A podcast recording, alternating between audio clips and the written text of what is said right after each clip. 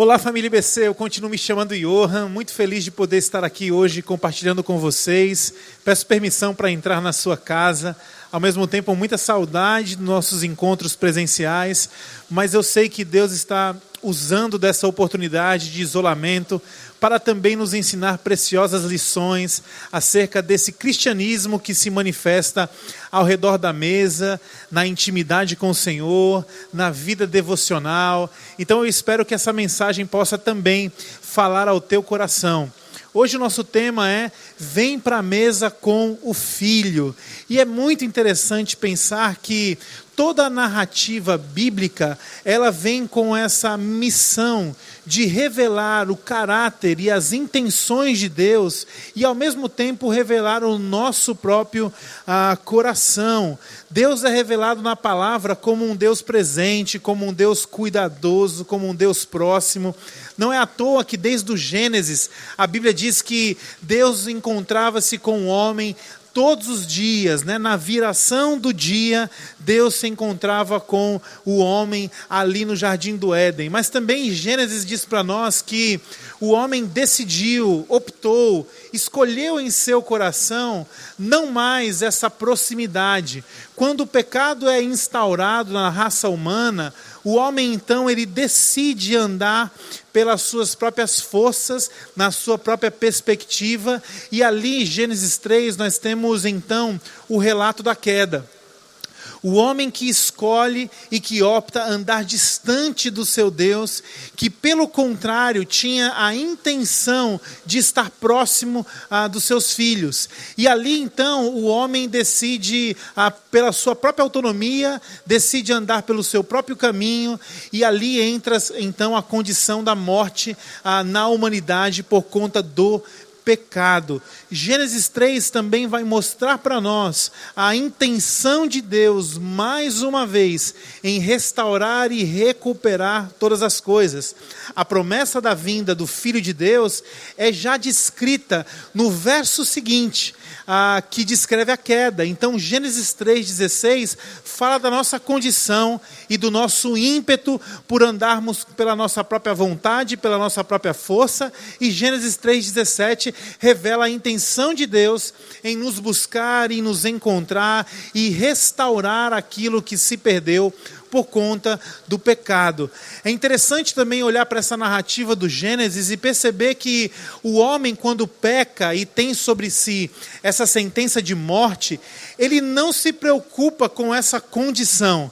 Ele se preocupa com a sua nudez, ele se preocupa com a sua vergonha, e da saída do Éden em diante, nós podemos perceber uma humanidade que caminha tentando se vestir, que caminha tentando se disfarçar, que caminha tentando tapar esse vazio existencial da alma com títulos, com bens, com sonhos realizados, com a liberdade. Então, essa humanidade que anda distante de Deus, ela não consegue enfrentar e assumir a prerrogativa de uma eminente morte.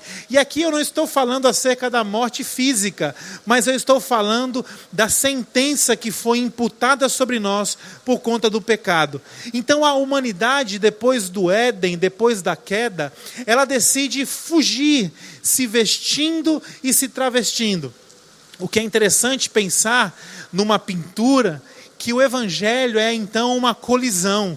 Enquanto essa humanidade ela corre se vestindo e se disfarçando, nós podemos perceber que o Evangelho é a revelação de um Deus que Filipenses 2 diz que ele vem se despindo da sua glória. Enquanto o homem se perde porque se disfarça e acumula ah, títulos, bens, cargos, ah, diplomas e tudo isso, achando que tudo isso é capaz de tapar e cobrir o seu vazio existencial, nós percebemos o Deus sendo revelado na pessoa de Jesus à medida que ele se esvazia. E o ponto ápice dessa revelação e o que nos abriu o caminho para que nós pudéssemos sentar na mesa com o Pai, como foi abordado no domingo passado, é exatamente a cruz, onde Cristo está sendo exposto de forma completamente nua transparente, vulnerável. Então, o Evangelho é essa colisão de uma humanidade que estava em fuga, se disfarçando, agora colidindo com uma verdade de amor de um Deus que está se revelando a nós através de Cristo Jesus. João vai dizer que no princípio esse Deus Pai, no princípio esse Deus era Verbo. É, mas ele agora habitou entre nós, cheio de graça e de verdade. Jesus foi o Deus revelado então para nós lá em João, viveu, conviveu, esteve conosco e não esteve entre nós como um maioral. Não esteve entre nós como um diferente, pelo contrário, ele foi gente como a gente. Jesus Cristo, ele foi tão homem e tão simples que até mesmo no momento da sua traição, ele precisou ser indicado. Por quê? Porque era um homem comum, assim como eu e assim como você que me assiste. Duas coisas eu queria destacar hoje para que nós possamos refletir acerca dessa mesa com o filho. A primeira delas é a respeito das escolas rabínicas. Quando Jesus vivenciou, esteve entre nós, havia ali também uma estrutura pedagógica, uma estrutura de status que era baseada no ensino, na prática do judaísmo, eram as escolas rabínicas. E uma coisa que me chama a atenção e até se assemelha com o nosso tempo hoje, é que para um candidato conseguir ser aceito por um rabino, ele precisava cumprir uma série de requisitos. Ele precisava atingir um nível muito alto. Ou seja, assim como nós temos hoje, talvez para entrar numa faculdade, nós temos um teste, um Enem, para que a, a, as pessoas venham a conseguir se diferenciar das outras, ali também havia essa diferenciação. Havia muito merecimento, muito estudo, muito investimento para que alguém pudesse se tornar digno e ingressar numa escola rabínica. Quando Jesus ele decide iniciar o seu ministério, Jesus ele quebra essa lógica.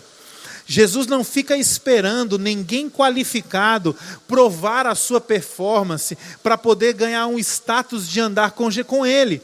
Jesus, pelo contrário, ele vai atrás dos seus discípulos.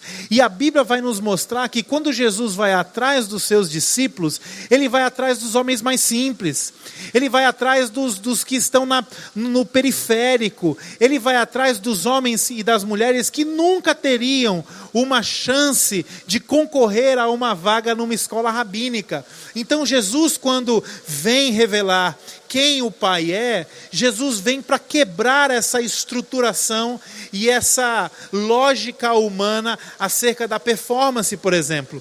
Uma outra coisa que Jesus faz e que nos chama muita atenção na compreensão do vem para a mesa com o filho é que Jesus ele, ele decide estabelecer esse ambiente de mesa como um local de convívio, um local de ensino, e isso é muito lindo, porque a mesa não alimenta somente o nosso corpo, a mesa alimenta a nossa alma. As tradições elas são passadas na mesa. Mesa é um local onde nós fazemos planos para o futuro. Mesa é um local onde nós recebemos ensino também. Jesus, naquele contexto, tinha uma outra conotação de mesa. Para o judeu, a mesa significava a intimidade, desejo de ter intimidade, desejo de ser da mesma família. Ah, hoje, aqui no nosso cenário, né, talvez é até mais adequado falar no cenário ah, pré-pandemia, era muito comum você dividir as mesas das praças de alimentação, as mesas dos restaurantes, com pessoas que você não conhecia. É muito comum você dividir um banco, talvez um banco de igreja, um banco de ônibus, um banco em, alguma, em alguma, algum estabelecimento, com uma pessoa que você não conhece. Mas para o judeu, naquela cultura, sentar-se à mesa era um sinal de intimidade. Assim como eu e você tratamos aquele ditado, fulano de tal pode abrir a geladeira da minha casa. O que, que significa esse ditado? Esse ditado significa que ah, nós, somos, nós somos de casa. Então, quando alguém abre a geladeira da minha casa, eu estou dizendo para essa pessoa que ela faz parte da minha casa. O judeu, quando ele sentava na mesa com alguém, ele estava transmitindo exatamente essa mensagem: Olha, eu quero que você se sinta parte da minha casa, eu quero que você se sinta parte da minha família. É muito lindo perceber que Jesus ele é, instituiu o seu memorial, o partir do pão é, e a comunhão do vinho. Ele institui isso na mesa num ambiente de profunda intimidade. Isso é muito precioso. Então, o filho que, que vem para revelar o coração do pai, ele vem nessa prerrogativa de que ele vai atrás das pessoas, ele não espera as pessoas se qualificarem para serem merecedoras da sua companhia, e ele traz essas pessoas para um nível de intimidade que é um nível familiar, é um nível de afeto, de vínculo, é um nível de intimidade.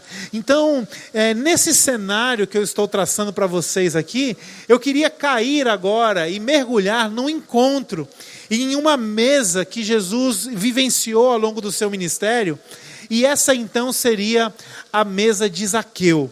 Eu queria que você pudesse abrir a sua Bíblia em Lucas capítulo 19, do verso 1 ao verso 10, e nós vamos ler juntos aqui esse encontro poderoso que a palavra de Deus traz para nós. E eu espero que Deus possa falar ao teu coração.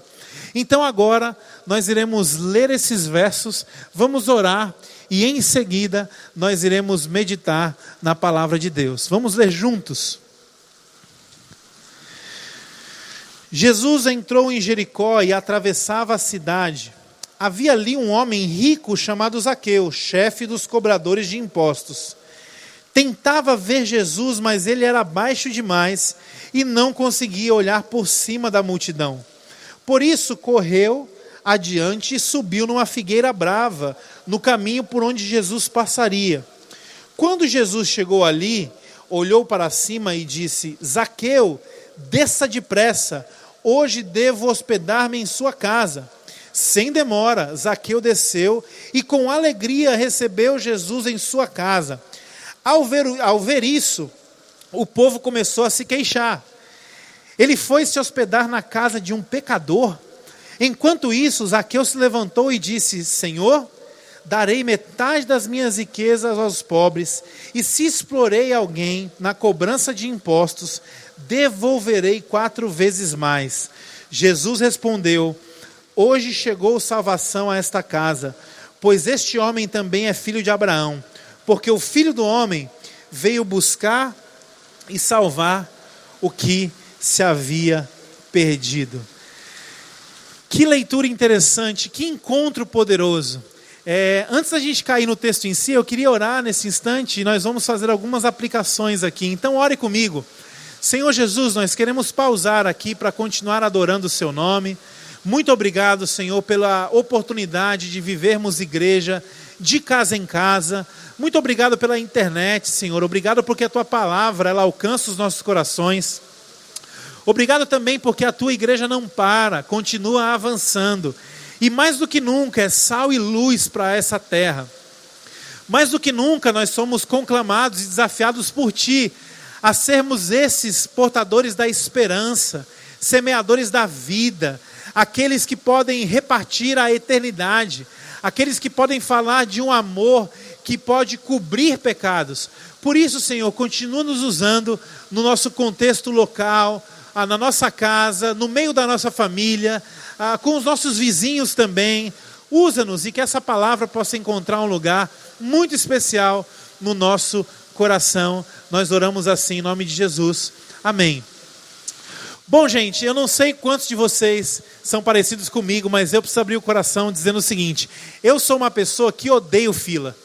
Quando eu chego num lugar, eu olho uma fila grande, isso já me desanima. Eu sou uma pessoa que gosta de coisa rápida, de chegar no lugar e não ter ninguém. Às vezes eu prefiro chegar mais cedo, ou se não, é, bem tarde, para que eu não venha enfrentar algumas filas. Aliás, no meu conceito, ah, o inferno poderia ser assim uma coisa bem simples. O inferno para mim poderia ser fogo de um lado, fogo de outro e uma fila interminável. Para mim, esse já seria o cenário do inferno. Eu não sei se você se identifica comigo, mas eu odeio ficar muito tempo numa fila. Mas uma coisa que me chateia mais, me indigna mais, é perceber que enquanto eu estou naquela fila, algum espertinho chega e fura a fila. Algum espertinho chega e pega o meu lugar. Algum espertinho chega e fala com alguém e encontra um lugar privilegiado. Isso me deixa muito angustiado. Eu não sei se você se identifica com isso. Eu não sei se você é do tipo que faz escândalo, faz cena ou guarda o rancor. Mas a verdade é que nós nos indignamos com isso. E por que, que nós nos indignamos com isso? Nós nos indignamos com isso porque nós somos uma sociedade baseada na lei do merecimento. Nós vivemos essa ótica da meritocracia, onde nós temos que fazer para merecer, onde nós temos que contribuir para alguém depois retribuir. Nós vivemos essa lógica ah, de uma mão lavando a outra todo o tempo. Então eu tenho que fazer, eu tenho que plantar para poder colher. Nós vivemos nessa lógica. E quando talvez, usando esse exemplo, nós estamos numa fila e a, o merecimento não acontece, isso logo nos indigna. Isso também nos indigna em qualquer área da vida. Por que, que eu estou falando exatamente sobre esse exemplo aqui com vocês? Porque o começo desse encontro que Jesus tem com Zaqueu, ele quebra essa lógica. A Bíblia vai nos mostrar Deus se encontrando com um homem que, na visão do merecimento, aquele era o único homem que talvez não merecia ter o privilégio de sentar na mesa com Jesus de forma tão abrupta, tão súbita. A Bíblia está dizendo que havia uma multidão que seguia Jesus. Zaqueu não estava na multidão. Se nós pensarmos acerca dessa ótica da fila, talvez muitas pessoas estavam naquela multidão ansiando e desejando receber Jesus em casa. Mas o que acontece? Zaqueu sobe numa árvore e Zaqueu ganha esse, esse merecimento. Zaqueu então é o escolhido por Jesus para poder abrir a sua casa e receber Jesus em casa.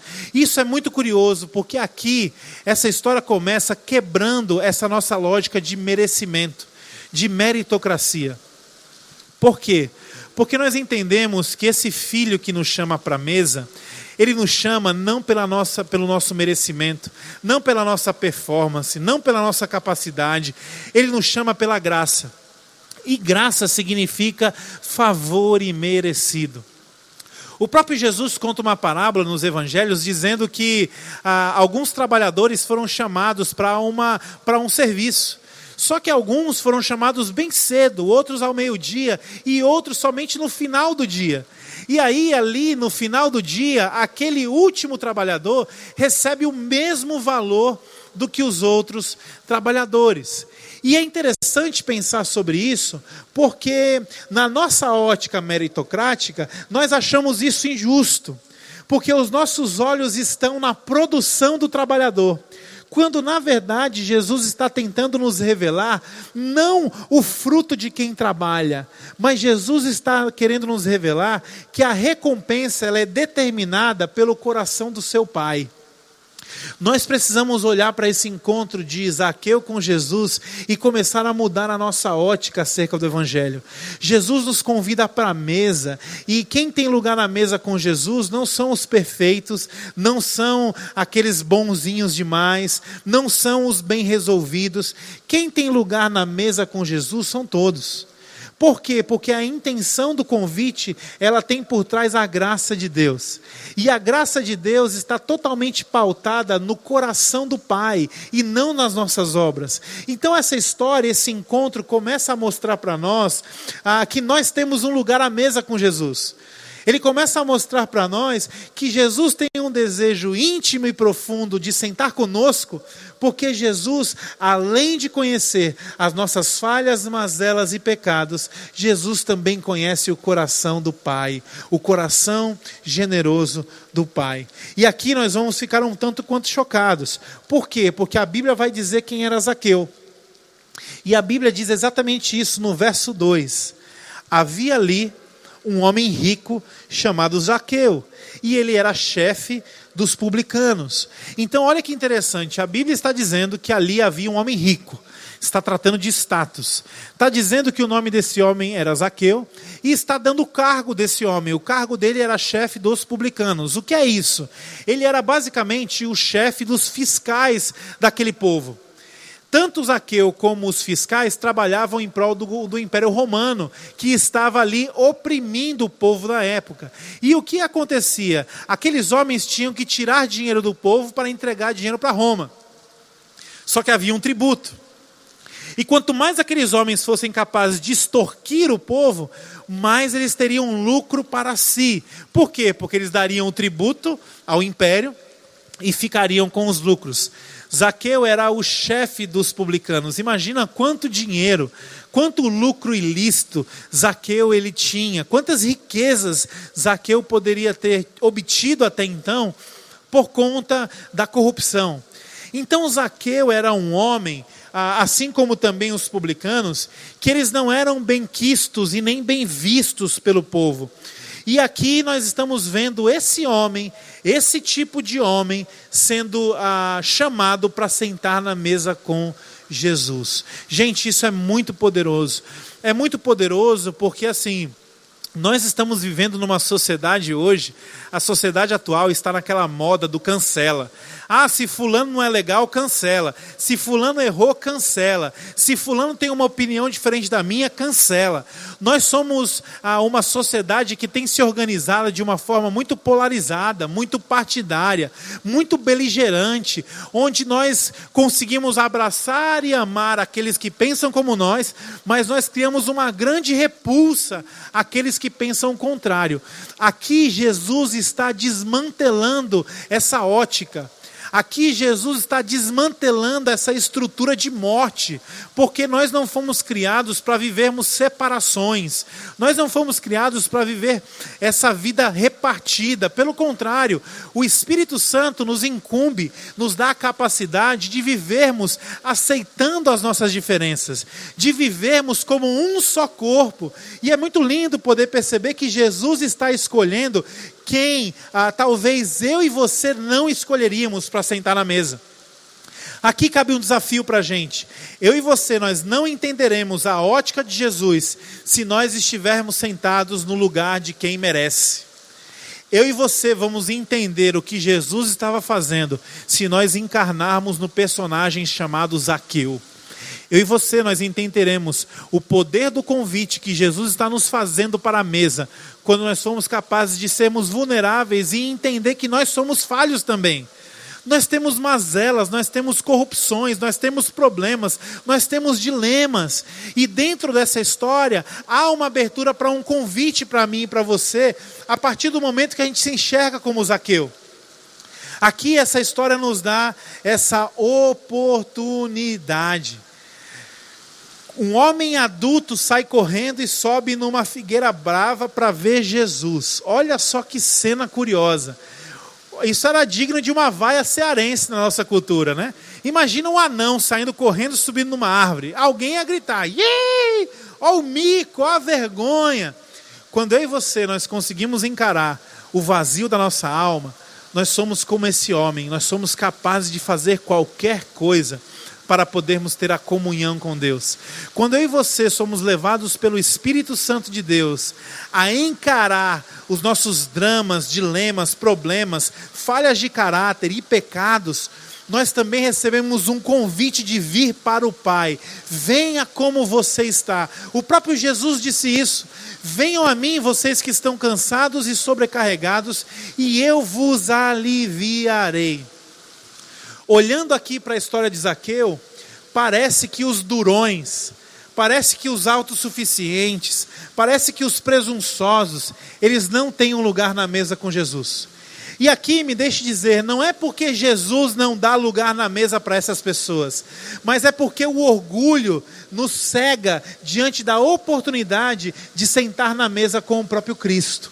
Então, os durões, aqueles que se acham bem resolvidos, esse tipo de gente, é, esse tipo de gente, ele não, eles não vão conseguir sentar na mesa com Jesus, não porque Jesus está dizendo eu não quero sentar com vocês, mas porque essas pessoas não enxergam lugares na mesa. A palavra de Deus diz que ah, em Tiago capítulo 4, verso 6, a Bíblia diz: Deus se opõe aos orgulhosos, mas concede graça aos humildes.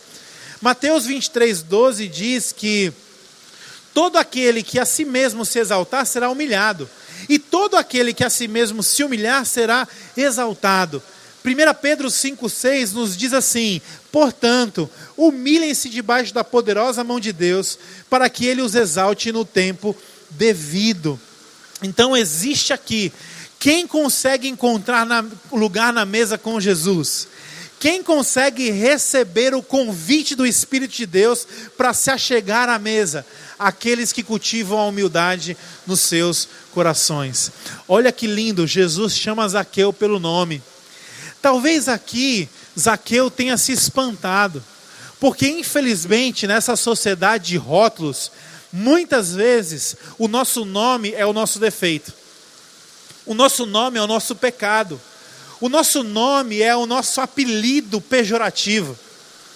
Talvez Zaqueu escutava por aí, nanico ladrão, anão corrupto, corrupto, político ladrão, Há quanto tempo Zaqueu não escutava o seu nome?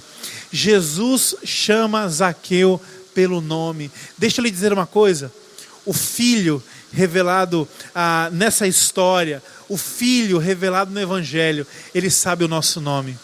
Isso é um ensinamento tão poderoso, é uma verdade tão poderosa.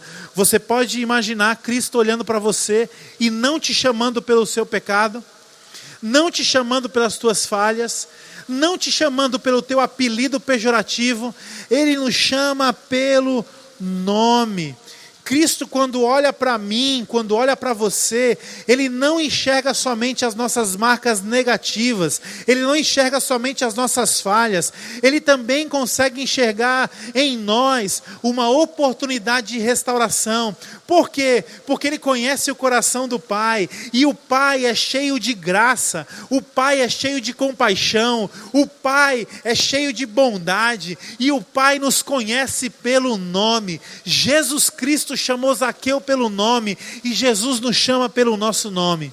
Isso é uma revelação muito profunda, a ponto de que Zaqueu não ficou amedrontado, Zaqueu não arrumou desculpa, Zaqueu não ficou incomodado com a multidão que ficou julgando Jesus. Zaqueu simplesmente aceitou o convite de abrir a sua casa. Ele ouviu e respondeu prontamente o convite. Olha que lindo. Mais uma vez, eu preciso frisar isso para você. O Espírito Santo de Deus, ele está trabalhando para que eu e você possamos encarar a verdade. A verdade de quem Cristo é e a verdade de quem nós somos. E quando essas duas verdades elas se encontram, e aqui nós estamos usando ah, o ambiente da mesa, do lugar de intimidade, onde a verdade de Cristo se encontra com a minha verdade, isso não representa mais condenação. Isso não representa mais julgamento, isso não representa mais sentença sobre nós, isso representa acolhimento, isso representa inclusão, isso representa esperança. Da mesma forma que nós somos convencidos dos nossos pecados, do juízo e da morte, ali também nós recebemos o convite de abrirmos a nossa vida e de corrermos para recebermos Jesus em nossa casa, em nossa mesa, em nossa vida. Você pode fazer isso aí, agora. À medida que a palavra está sendo exposta, talvez você está sendo levado pelo Espírito Santo de Deus a tirar o teu disfarce a tirar as tuas máscaras, a sair dos teus esconderijos e a compreender que existe um Deus revelado em Cristo Jesus que está nos chamando para ter intimidade com Ele. Ele nos chama pelo nome. Aleluia. Prosseguindo aqui, Jesus ele se convida para entrar em nossa vida. Olha que interessante isso. Jesus parece ser um entrão aqui. Ei, deixa eu jantar na sua casa. O que, que Jesus estava tentando nos ensinar aqui? Qual é o princípio por trás disso? Sabe qual é o princípio? Não sou eu que dou uma chance para Deus, mas é Deus que constantemente está me dando uma chance. Não sou eu capaz de atrair Deus, não é a minha casa, não é a minha performance, não é a minha riqueza, não são os meus disfarces, nada disso é capaz de atrair a Deus. Deus está me chamando para Ele, Deus está me convidando. Não sou eu que dou uma chance para Deus. Deus está nos dando aqui uma chance. É por isso, é por isso que 1 João capítulo 4, verso 19 diz isso. Nós amamos a Deus porque Ele nos amou primeiro. Aqui existe então é, essa mensagem poderosa. Lembra do Gênesis? Não era o homem que fazia coisas no jardim para atrair a presença de Deus. Pelo contrário, o homem tinha muito mais sensibilidade para perceber Deus chegando. Deus o encontrando. Aqui nós estamos vendo, parece que aqui é uma repintura, uma releitura daquilo que foi proposto no início, naquilo que foi proposto que era perfeito. Deus agora em Cristo Jesus nos dá uma nova chance de sentarmos à mesa. E quando Jesus está passando ali, a Bíblia está falando de um cenário que é muito parecido com algum cenário atual também. O cenário dos famosos. Imagina aí, quando tem um famoso no lugar, a multidão se aglomera, começa a gritaria, começa aquela coisa, aquele alvoroço. Quando eu e você nós encontramos uma multidão aglomerada, que nesses dias, nesse tempo vai ser mais raro, eu acho que tem pelo menos três opções. A primeira é alguém morreu e o barra pesada está passando ali, chegou, é um desastre, é um acidente, todo mundo se junta para ver. A segunda, quando a gente vê uma multidão aglomerada, ou quando nós víamos isso, é, nós pensávamos assim: rapaz, está dando alguma coisa de graça por aí. Alguém está dando amostra grátis de alguma coisa. E a terceira opção é: existe algum famoso ali, viu? Porque olha o tanto de gente, existe ali uma celebridade. Quando nós olhamos para Jesus ao longo desse tempo, sendo rodeado por muitas pessoas, as multidões o seguiam, é, nós podemos pensar que Jesus tinha esse ímpeto de ser famoso, de ser uma celebridade, de ser alguém pop. E esse é um equívoco. É um equívoco por quê? Porque ah, os famosos, eles não estabelecem vínculo conosco. Os famosos, eles não conseguem firmar amizade com ninguém. Famoso tem fã, não tem amigo. Para você ser amigo de alguém, você precisa conhecer e conviver com essa pessoa. Então, a Jesus, ele não exerceu o seu ministério aqui nessa terra para ser famoso.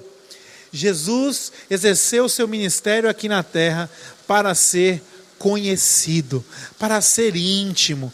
A, a Bíblia diz em João capítulo 10, verso 27, as minhas ovelhas ouvem a minha voz e eu as conheço e elas me seguem. Percebe? O convite aqui de, do filho para uma mesa não é essa mesa de festa, status, onde todo mundo faz o que deve fazer, onde todo mundo ah, se porta da forma que tem que se portar. O convite de Jesus para a mesa é o convite para você estar na mesa de uma casa onde você se sente à vontade, onde você ah, não se sente tolhido por algumas regras, onde você não é cobrado de mostrar sempre o seu melhor.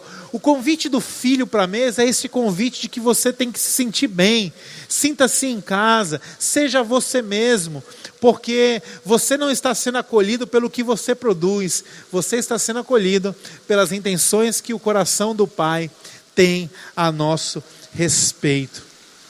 Ah, nós vemos aqui também esse cenário de uma multidão que se chateou. Uma multidão que reclama, que fica chateada e diz assim: ele se hospeda com pecadores. Irmãos, quantas vezes eu me pego exatamente nesse lugar do texto? Quantas vezes eu me pego olhando para a graça de Deus sendo manifesta na vida de alguém e eu acho ruim? E eu digo assim: poxa, foi com ele, devia ter sido com o outro. O outro é tão mais compromissado, o outro é tão mais bem comportado. Foi com ele, poderia ter sido comigo. Quantas vezes eu me pego no lugar da multidão que julga tanto o coração de Deus, como também julga a vida de Zaqueu. Esse é um caminho muito ruim. Jesus era benquisto por pecadores. E o que me choca muitas vezes é que nós, enquanto povo de Deus, não somos. O que me choca muitas vezes é que nós não conseguimos transcender esse olhar de julgamento, esse olhar de separação, esse olhar de limitação, onde eu vou até aqui, mas eu não me relaciono mais. O próprio Jesus, que foi Jesus, ele chamou pessoas imperfeitas para ter intimidade com ele. Quem somos nós, enquanto igreja, para não fazermos o mesmo? E aqui eu quero louvar a Deus pela nossa comunidade, pela IBC Fortaleza, que pela graça de Deus consegue ser essa presença, consegue revelar as intenções do Filho nos presídios, nas casas de recuperação, na Câmara, nas praças, em cada casa, nos hospitais. Nós não fazemos essa diferenciação porque Jesus não faz. E louvado seja Deus, e que nós possamos continuar sendo como Zaqueu e sendo menos parecido com essa multidão pronta para julgar, condenar e estabelecer critérios para estar em comunhão. A, a outra coisa que eu quero destacar nesse texto é no verso 8, onde Zaqueu está ali com Jesus no seu encontro, e ele se levanta, possivelmente já numa mesa, e ele diz ao Senhor: Olha, Senhor, estou dando metade dos meus bens aos pobres. E se de alguém extorquir alguma coisa, devolverei quatro vezes mais. O que Zaqueu estava fazendo era muito mais do que a lei se propunha ou que a lei descrevia. Naquele momento eles viviam aquela lei de talião, olho por olho, dente por dente. Zaqueu aqui está ofertando